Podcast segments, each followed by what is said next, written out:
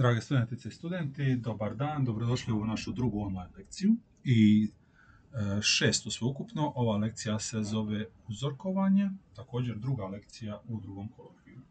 E, kišni je dan, puno pada kiša, ako čujete neko šuškanje, to meni u prozor udara kiša, tako da malo ambijentalne glazbe uz ovu priču. Ova lekcija u stvari nije toliko dugačka, već ste vidjeli prezentaciju, vidite da ima relativno malo slajdova, ali je na neki način dosta važna i mogu puno, puno o njoj pričati. Tako da krenimo odmah da ne gubimo previše vremena. Krenimo odmah znači, na drugu stranicu, nakon naslovnice, koja se zove uzorkovanje, kao jedna čisto uvodna stranica. E, uvijek, znači kada pravimo bilo koje istraživanje, bilo kakvu anketu ili nešto drugo, naravno da moramo odabrati jedan manji broj elemenata koji se zove uzorak iz neke veće grupe, znači iz te neke populacije. Populacija, otprilike vidjet ćete u sljedećem slajdu, više manje e, ono e, grupa ljudi uglavnom ili nekih drugih stvari koje želimo istražiti. Malo bi bilo pretjerano da sada svaku, svaku istražimo. E, jedan primjer kada govorimo o istraživanju, da ne govorimo o ljudima, je neko testiranje proizvoda u tvornici. Kada u tvornici testiramo proizvode, tada naravno jako je neisplativo i teško testirati svaki apsolutno proizvod koji e, proizvedemo, nego moramo izabrati jedan sitni uzorak proizvoda koji ćemo testirati da vidimo je li funkcionira. Ako su ti proizvodi dovoljno, dovoljno dobri, e, tada pretpostavljamo da su i ostatak proizvoda dovoljno dobri. E, ovo nije u testu, ovo nije u testu, to jest nije ni u prezentaciji. Postoji jedan cijeli proces koji se zove 6 sigma, koji otprilike govori ukoliko se pridržavate tog procesa, vaše testiranje proizvodnih uzoraka će biti e, točno u 99,64% slučajeva. To jest samo će 36 e, e, od milijun uzoraka biti neispravno, što je jako, jako dobro. Onda možete samim time vidjeti koliko uzoraka uzmete, hoće li se pokazivati te brojke. To uzorkovanje, naravno, imate u drugoj točki, znači da što vam je manji uzorak, to ćete imati i niži trošak, jer morate manje ljudi pitati, morate manje proizvoda e, pokvariti ili testirati kako biste vidjeli, ali naravno što vam je manji uzorak, to je niži trošak, ali je također i slabija pouzdanost. Ako pitate samo troje ljudi što misle o nečemu, sigurno da će e, taj rezultat biti puno, puno lošiji ako pitate 30, 300 ili 3000 ljudi. Ovdje je ova treća točka potrebno obrati razumnu veličinu uzorka sukladno našim ciljevima. E, razumna sukladno našim ciljevima znači otprilike ono iz prošle točke da nam nije ogroman, preveliki trošak, to je da nam trošak nije veći od bilo kakve koristi istraživanja. I druga stvar, da otprilike znamo koliko uopće naše istraživanje mora biti pouzdano. Za neka istraživanja nije toliko bitno da bude jako, jako pouzdano, dok za neko istraživanje, evo, prilike dobar primjer je sada ovo cjepiva koja su upravo dolaze na tržište, to je s kojim se, Englezi su se jučer prvi, prvi cijepili, a su oni prva nacija u svijetu, barem po vijestima koji su se cijepili. Ta istraživanja su napravljena na skupini od nekih 60 tisuća ljudi, 60 tisuća dobrovoljaca koji su posljednjih šest mjeseci testirali to cjepivo jer je kompaniji bilo jako, jako, jako važno da vidi sve moguće probleme koji se događaju. 60 tisuća je jako veliki broj, naravno bilo bi dobro da je bilo 120, 300 milijun, ali ovo je u nekoj obliku razumne veličine uzorka, otprilike se govori bilo koje cjepivo kada se testira, ne samo ovo nego i u prošlosti, nekih 40 do 60 tisuća ljudi je bila dobra testna skupina.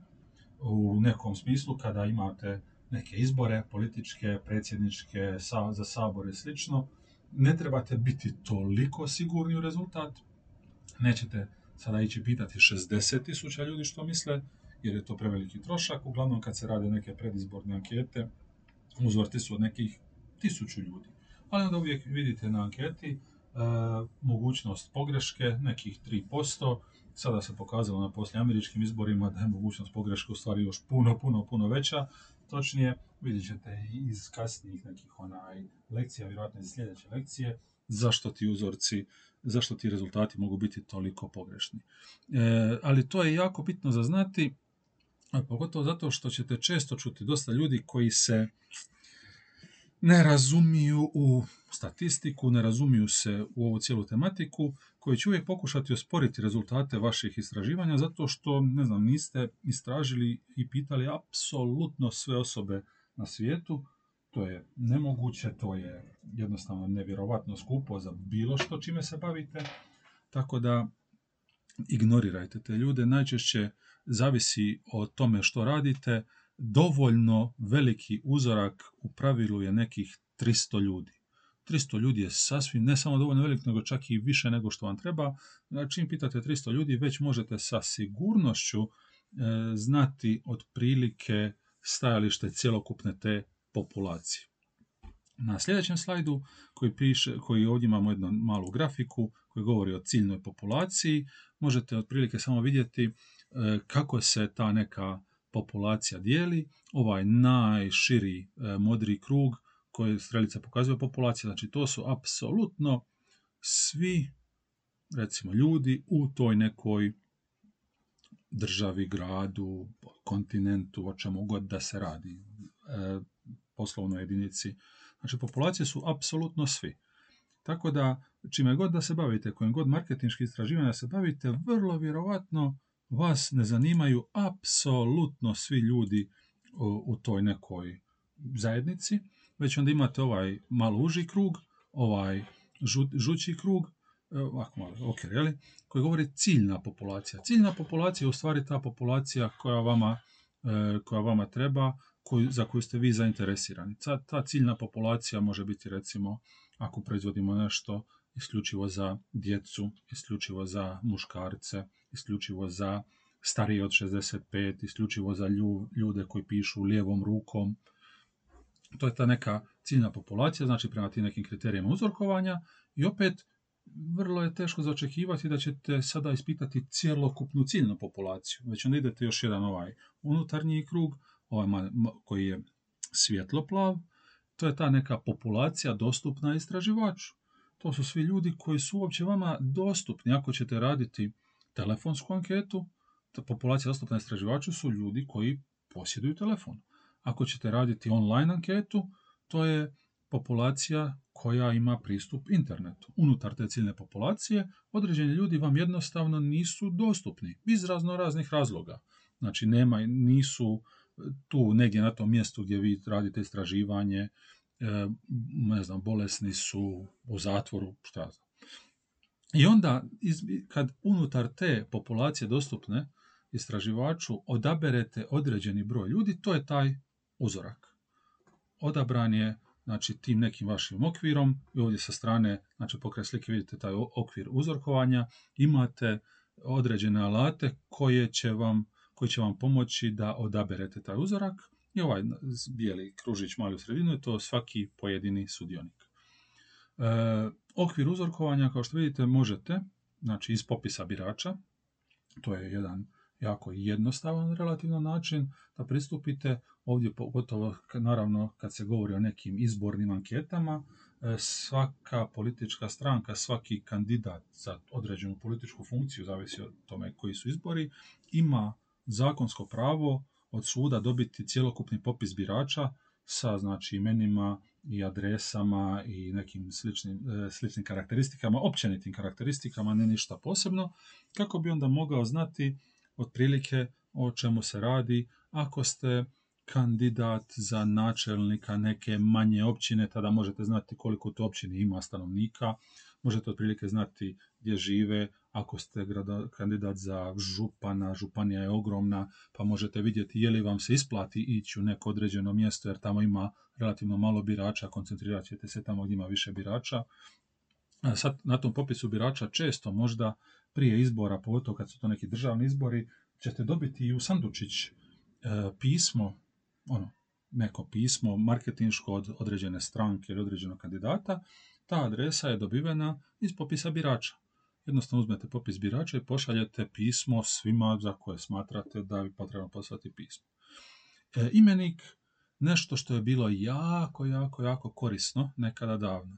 prije nego što ste se uopće vi rodili, postojala jedna knjiga, mislim znam da znate, ali postojala jedna knjiga koja se zvala Telefonski imenik i ona je bila stvarna, stvarna knjiga i svake godine su ljudi išli u poštu i uzimali novu novcatu knjigu, telefonski imenik, kako bi mogli vidjeti sve brojeve telefona svih ljudi u određenoj, određenom mjestu. E, tada je naravno Dubrovnik i poštanski broj, to je telefonski broj, sada je e, 020, nekada davno je bila Jugoslavija bio 050. Znači svi brojevi koji počinju sa 050, to je sa 020, e, su bili unutra. Prednost je naravno bila ta što su tada apsolutno svi bili u imeniku. Nije uopće ni postala mogućnost da sakrijete broj, ste mogli, morali biti u imeniku. Svi su imali kućne telefone i naravno tu vam je ova populacija dostupna istraživaču su bili svi ljudi koji su bi se našli u tom telefonskom imeniku. Danas, naravno, ta knjiga više ne postoji. Telefonski imenik je postao potpuno irelevantan. Možete sakriti svoj broj, možete ne, da, ne dopustiti da vam se broj upotrebljava, možete čak i zakonski imate pravo da e, zabranite marketinške pozive na svoj telefonski broj, e, tako da je taj imenik ili kako bih rekao sada popis brojeva telefona postao potpuno irrelevantan.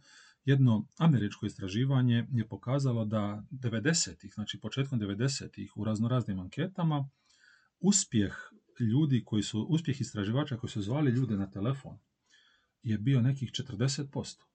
To jest 40% svih poziva bilo odgovoreno i anketa bi uspjela. Sada, pogotovo ovim zadnjim predsjedničkim izborima u Americi, uspješnost telefonskih poziva je bila ispod 1%.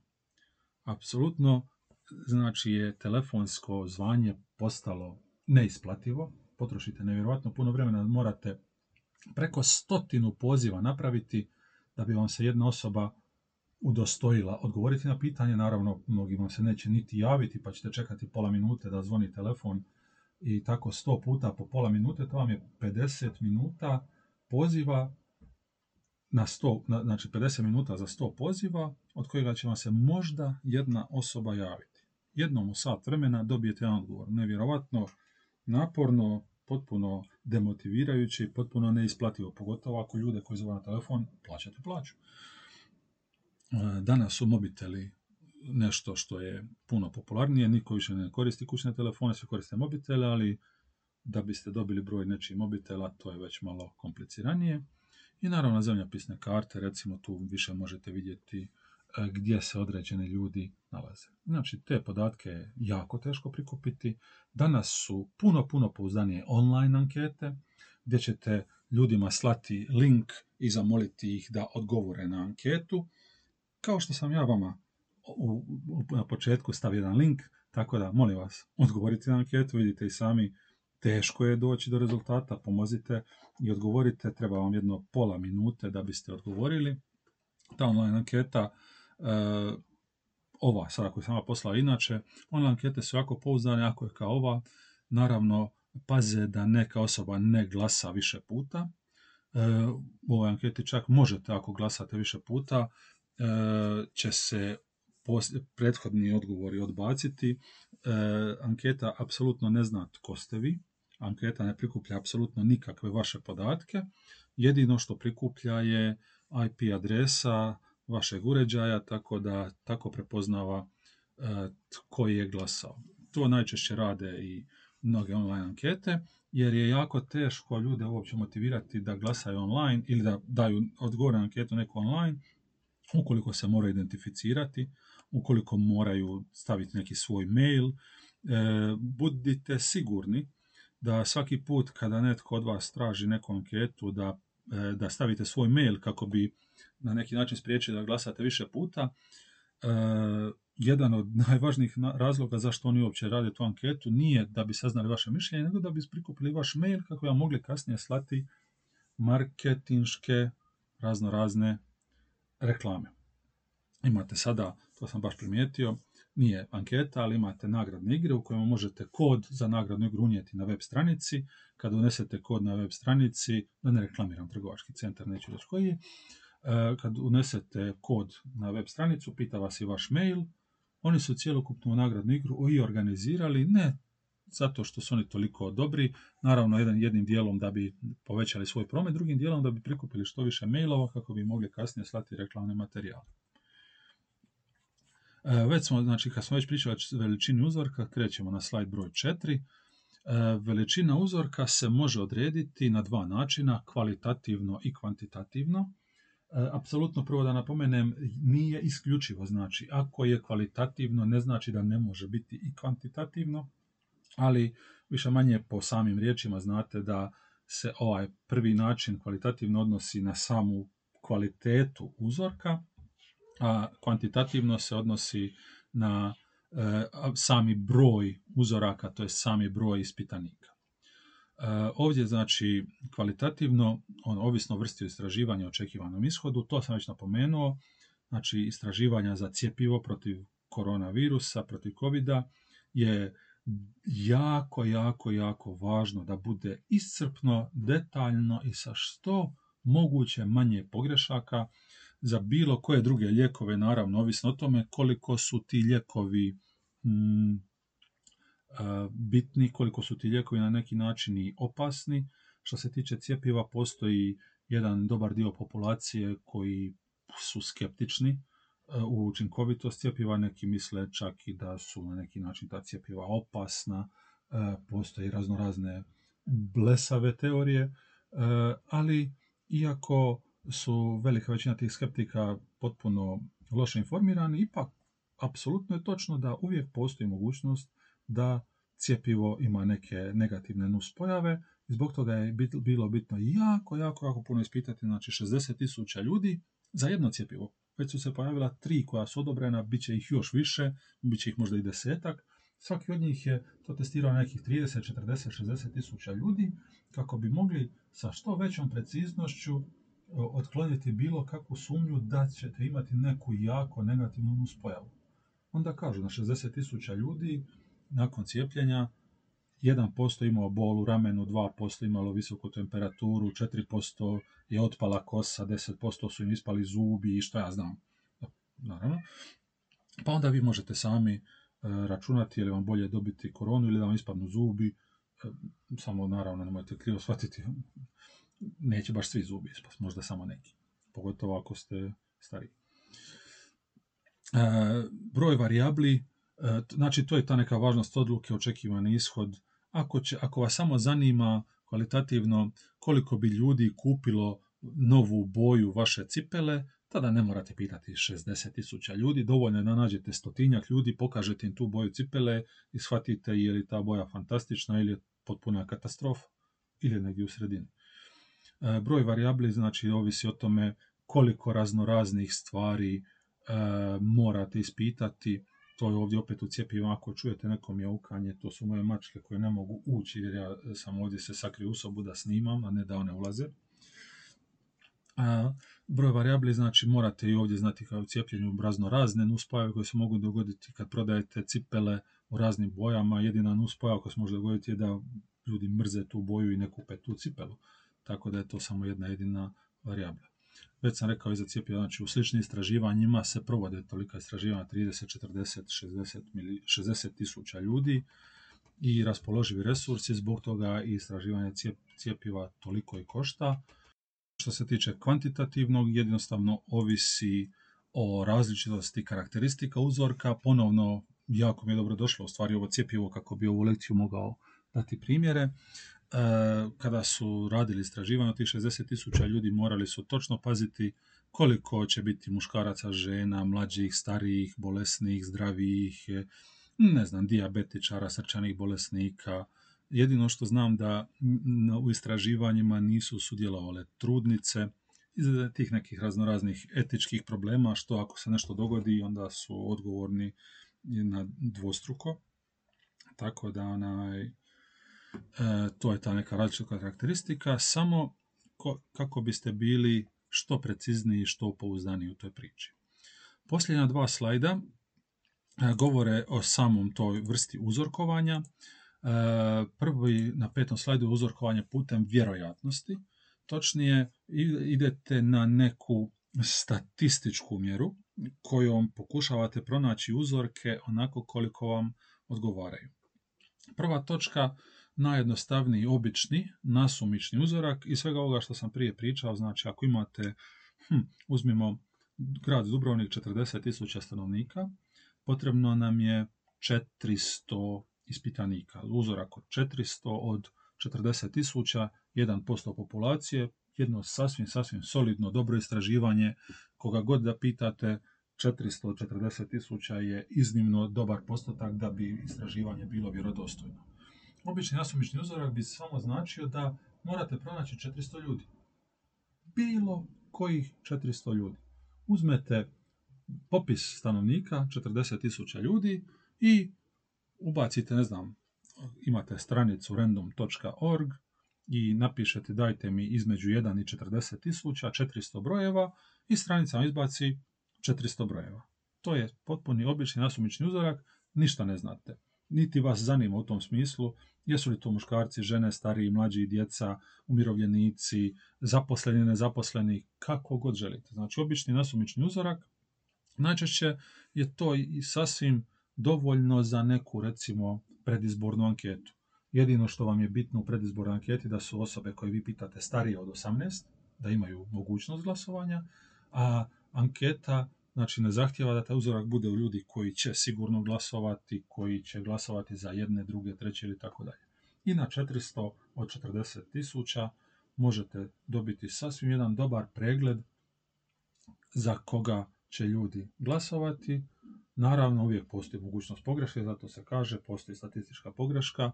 Ukoliko ste čistim tim nasumičnim biranjem slučajno nasumično izabrali svih 400 glasača HDZ-a, SDP-a ili neke pete stranke. E, sistematični nasumični uzorak je vrlo, vrlo sličan nasumičnom uzorku, osim što e, ima e, jedan, jednu specifičnost, a ta je da birate ta uzorak nekim određenim sistemom. Ovaj sistematički nasumični uzorak se najčešće koristi u razno raznim, recimo, računovodstvenim revizijama i razno raznim drugim kontrolama, istraživanjima i kontrolama, kako biste ipak e, istraživali to što tražite nasumično, ali biste imali neki sistem te nasumičnosti. Znači u ovom prvome jednostavno izbacilo bilo kojih 400 ljudi, a, a ovdje u ovom drugome, recimo sada ću koristiti drugčiji primjer, ukoliko ste porezna uprava i želite vidjeti je li neki ugostitelj ispravno izdaje sve račune, tada možete doći u kontrolu. Naravno da bi vam istraživanje svih računa potrošilo mjesece i mjesece, ne biste nigdje stigli samo s jednim ugostiteljem, već idete sa nekim sistemom i kažete aha, koliko imaš računa, e, tisuću, istražit ćemo ih, e, istražit ćemo svaki 50. Počevši sa brojem 50 onda ćete ići 50, 100, 150, 200, 200, svi računi sa tim brojem, znači broj 50, račun broj 100, račun broj 150, račun broj 200 i dalje je potpuno nasumično, jer apsolutno nemate pojma što se nalazi na tim računima, niti vam je bitno je li to taj račun broj 50 ili račun broj 100 račun za jednu kavu ili račun za 8 piva, 4 šampanjca i 2 pelina. Jedino vam je bitno da bude uvijek isti, tako da imate neki sistem, a ujedno tako i sebe neke ako osiguravate protiv nekih kasnijih problema, kažu pa baš su tražili taj neki određeni račun, su namjerno ciljano išli pronaći samo račune koji valjaju ili kao ne valjaju, koji ne valjaju. Ovako imate e, nasumični element, taj neki random element, imate i sistem kojim pokazujete da je taj random element potpuno random i da vam apsolutno nije bitno što je na računu, nego koji je to račun. E, dosta često ćete znači, to vidjeti u raznoraznim revizijama, raznoraznim financijskim izvješćima. Naravno da se može dogoditi ponovno, pošto je nasumično, da će svaki, točno baš svaki 50. biti ispravan ili se može dogoditi da svaki, svaki 50. bude pogrešan i jedino su ti pogrešni. Kolika je mogućnost? Ne toliko velika. Postoje mogućnosti pogreške.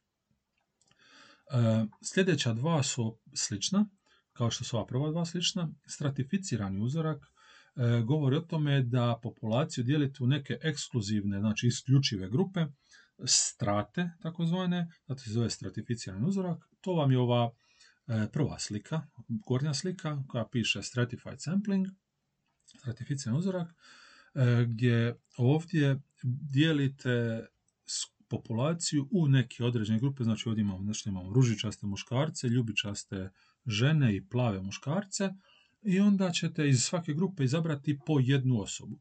Time spriječavate nasumičnost u smislu da iz ove skupine sasvim nasumično dobijete sve tri žene ili sva tri muškarca ili kako god. Znači stratificirani uzorak govori kada imamo populaciju od 40 tisuća ljudi da ćemo ih podijeliti na određene isključive skupine, muškarci, žene, djeca ili kako god. I onda ćemo unutar svake od tih skupina ponovno nasumično birati određene, određeni broj ljudi. Dok nam obično nasumičnom uzorku može od 40.000 ljudi sasvim slučajno random e, ispasti svih 400 muškaraca ili svih 400 žena, ovdje možemo odlučiti da ćemo isključivo napraviti grupe da za anketu nam je isključivo potrebno 200 muškaraca i 200 žena. I onda ćemo podijeliti cijeli, cijelu našu populaciju u dva dijela i izabrati random ponovno iz svake populacije točno 200. Kada izaberemo, ako ćemo, možemo mi to zvati i na telefon i pitati dobar dan, ste li vi muškarac ili žena, muškarac, a žao mi je, već smo izabrali 200 muškaraca, sada tražimo samo žene, to je taj neki stratificirani uzorak, a e, vrlo, vrlo slično stratificiramo ovaj zadnji klaster ili taj neki skupni uzorak, kao što možete vidjeti i na slici. Ponovno je e, stratificiran u smislu da dijelimo na određene skupine, na određene ekskluzivne grupe, međutim imamo još dodatna ograničenja. Ovdje na slici otprilike vidite da se ograničena po ulicama, prva avenija, druga avenija, treća avenija, iz svake ulice ćemo izabrati određenu skupinu, onda ćemo izabrati po ulicama, izabrat ćemo po kvartovima, izabrat ćemo samo ljude koji su završili gimnaziju, izabrat ćemo samo ljude koji su ljevaci i tako dalje i tako dalje. Posljednji slajd, evo skoro smo na kraju, ovo je uzorkovanje bez vjerojatnosti, tu znači nam nije apsolutno bitno da mi imamo neku točnu brojku, to jest da imamo točni neki postotak ljudi koje ćemo testirati, već nam je samo bitno da imamo određene odgovore. Znači, kao što vidite, to je običajno po razno, pri razno testiranju proizvoda, testiranju raznih imena. Ako imate neku reklamu, možete pokazati određenom broju ljudi. E, nije, kad se govori bez vjerojatnosti, nama na kraju krajeva cilj ovoga testiranja, to je cilj ovoga uzorkovanja, nije da dobijemo neki konkretan rezultat. Ono što sam rekao prošli put, e, cjepivo 1% ljudima, ta u nas pojavu 2% ljudi, ovo, da imamo točno neki broj, 14% ljudi će glasati za tu i tu stranku. Ovdje nam je samo bitno da bez vjerojatnosti kažemo, mi smo pitali toliko i toliko ljudi, nije im se svidjelo, svidjelo im se i tako dalje. Prikladno uzorkovanje, više manje, uzorkovanje bilo koga ko je dostupan na određenoj lokaciji pošto vidite to uobičajeno pri testiranju nekih proizvoda ili slično, nisam odavno vidio, dobro sad je malo drugčija situacija, ali ste često imali u razno raznim shopping centrima i butigama male štandove na kojim određene osobe dijele neke uzorke. Hoćete li probati keks, hoćete li probati sok, možemo li vas zainteresirati za ovaj parfem i tako dalje. E, tko god dođe blizu štanda je osoba koju ćete uzorkovati probajte ili vam se sviđa ili vam se ne sviđa. Evo vam kutiju, nosite sa sobom. Hvala što ste bili član ankete, što ste bili dio ankete. Tako da je to neko prikladno uzorkovanje. Tko god dođe, tko god se nađe pri ruci, ne idete okolo i tražite ljude, nije vam bitno jesu muškarci, žene, djeca, bogati, siromašni, obrazovani, neobrazovani. Bitno vam je samo da e, imate određeni broj odgovora i da možete na kraju dana poći i reći uglavnom su ljudi bili jako nezadovoljni našim proizvodom. Kogod je pokušao pojesti taj keks se ispovraća u roku 5 sekundi. Uzrokovanje procjenom e, je dosta, dosta subjektivnije. Znači, odabiramo uzorke prema nekim našim uvjerenjima. E, bilo što ćemo se radi, da ponovo koristimo ovaj pristup štanda u butizi, prodajete čokolade i onda prodajete dajete za testiranje čokolada, da gledate i kažete, aha, a neću dati njemu vjerovatno neće htjeti čokoladu, u dječak, on će sigurno htjeti čokoladu, pa ću pitat njega je li voli, e, u ovu gospođu neću, ovoj gospođi neću dati, ovoj gospođi ću dati čisto zato što eto tako sam procijenio. Relativno je subjektivno, tako da na neki način ponovno nećete dobiti neke relativno dobre rezultate. Naravno, ovisi o tome koliko ste subjektivni i što vam treba. I na kraju, još ove dvije točke, kvotno uzorkovanje na neki način vezano za ovaj klaster koji sam prije spominjao, samo sada apsolutno nije bitna neka onaj neki rezultat, ograničen broj sudionika iz pojedinih skupina, dođe vam neko i kaže, dobar dan, mogu li ja dobiti za probati taj keksić? Ja ne, žao mi je, već smo imali sve muškarce, dali smo, samo od sada, sada dijelimo ženama i djeci. E, ograničite broj sudionika iz pojedinih skupina kako ne bi rezultati bili previše nagnuti na jednu ili drugu stranu. Ako testirate igračke, tada ćete vjerovatno kvotu povećati za djecu, a smanjiti za umirovljenike recimo. I posljednje pojam ovdje, progresivno uzorkovanje, e, kao što vidite sudionici predlažu nove kandidate, to jest ovdje na slici možete vidjeti kako se to radi. Najčešće se progresivno uzorkovanje koristi kada vam je jako teško doći do određenih ljudi, to do određenih uzoraka. Možda testirate ili tražite mišljenje o nečemu što nije jako popularno, zašto ljudi možda nisu čuli ili je E, predmet zanimanja samo jedne male skupine ljudi. Ako želite, ne znam sada, prvo što mi pada na pamet, ako želite testirati novo ronilačko odijelo i pitati što ljudi misle o novom ronilačkom odijelu, tada je vrlo vjerojatno ljudi koji su vam bitni za testiranje su ljudi koji se bave tim nekim ribolovom i ronjenjem i slično. E, jednostavno nema smisla stati u butizi i zvati ljude na telefon i pitati i da dobiti 99% odgovora, nema pojma o čemu govorite. Međutim, ako nađete jednu osobu kojoj, koju možete anketirati, tada pitati imate li vi neke ljude koje također možemo pitati.